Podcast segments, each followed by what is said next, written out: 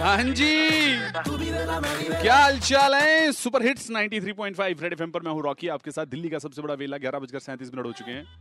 और बॉस को खुश करने के लिए हद से भी वध कर देते हैं लोग।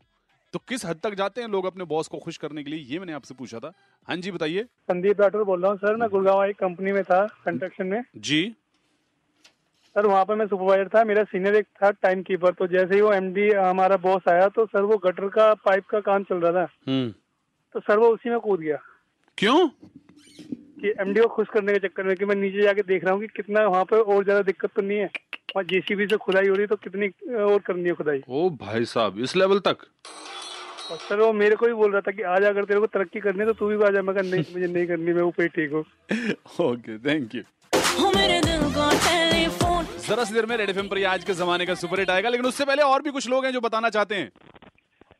हाय सर ऋतिक बात कर रहा हूँ। जी बताइए किस हद तक जाते हैं लोग खुश करने के लिए? सर क्या बताऊँ मेरे मेरे ऑफ़िस में एक मेरे कलीग है। हम्म। तो मतलब वो क्या नहीं करते हैं सर मतलब एक दिन मैंने देखा कि वो बॉस के डॉगी को घुमा रहे हैं।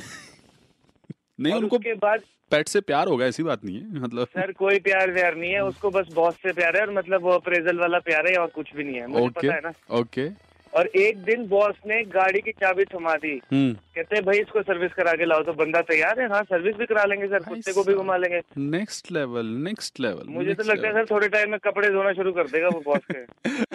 एक्चुअली कहते हैं कि तरक्की की फ़सल हम भी काट लेते थोड़े से तलवे घर हम चाट लेते। ये व्हाट्सएप पे आया था मेरे पास?